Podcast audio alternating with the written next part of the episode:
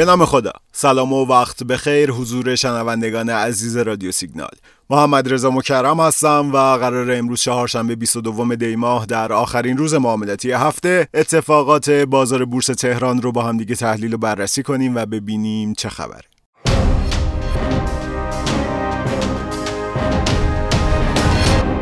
بازار بورس این هفته بعد از ریزش 25 هزار واحدی روز یک شنبه توی روند side قرار داره. یعنی صرفا شاخص توی box خیلی کوچیک نوسان می‌کنه و هیچ روند صعودی یا نزولی نداره. مجموعا از شنبه تا دوشنبه ارتفاع شاخص حدود 30 هزار واحد کاهش داشت تا در نهایت اواخر time معاملاتی دوشنبه تأثیر روانی معاملات نماد خودرو و صف خریدش باعث تخلیه فشار عرضه ها در کلیت بازار شد. دیروز سهشنبه 21 دی ماه باز هم شاخص نوسانات محدودی داشت. اما این بار تغییر جهت داد و مثبت شد. دیروز شاخص کل به کمک نمادهای بزرگ خودرو فولاد و وبملت در نهایت تونست 2000 واحد رشد کنه. نکته جالب بازار دیروز معاملات بد نماد فارس بعد از انتشار خبر انتصاب رئیس سابق صدا و سیما به مدیر عاملی هلدینگ خلیج فارس بود که دیروز فارس خودش به تنهایی شاخص رو 700 واحد پایین کشید. دیروز خروج نقدینگی حقیقه ها نسبت به دوشنبه حدود 40 درصد کاهش داشت و حدود 160 میلیارد تومان پول حقیقی از بورس خارج که از این مقدار حدود 87 میلیارد تومان به صندوق درآمد ثابت وارد شد.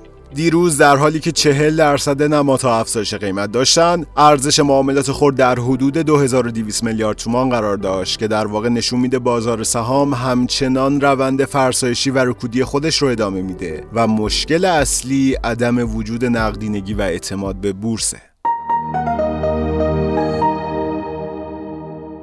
قیمت دلار آزاد در بازار تهران از روز دوشنبه 20 دی ماه یه روند سعودی ملایمی رو شروع کرده که دیروز تا 28500 تومان هم رفت. اما امروز چهارشنبه 22 دی ماه الان که ساعت 14 هست در حدود 28000 تومان معامله میشه. بعضی از فعالین بازار سیگنال مثبتی که این روزها از دلار و مذاکرات وین منتشر میشه رو دلیل قوت گرفتن تقاضا از سهشنبه می‌دونن. اما خب بارها گفتم تغییرات روند دلار در میان مدت بر بورس تاثیر گذاره نه کوتاه مدت. در جواب این دسته از کارشناسان عزیز تحلیلگران و فعالین محترم بورس این رو میگم که اگر بخوایم این نوسانات محدود شاخص رو به تغییرات نرخ دلار مربوط کنیم پس چرا روند سعودی دلار در این چند ماه بر روند نزولی بورس اثرگذار نبوده.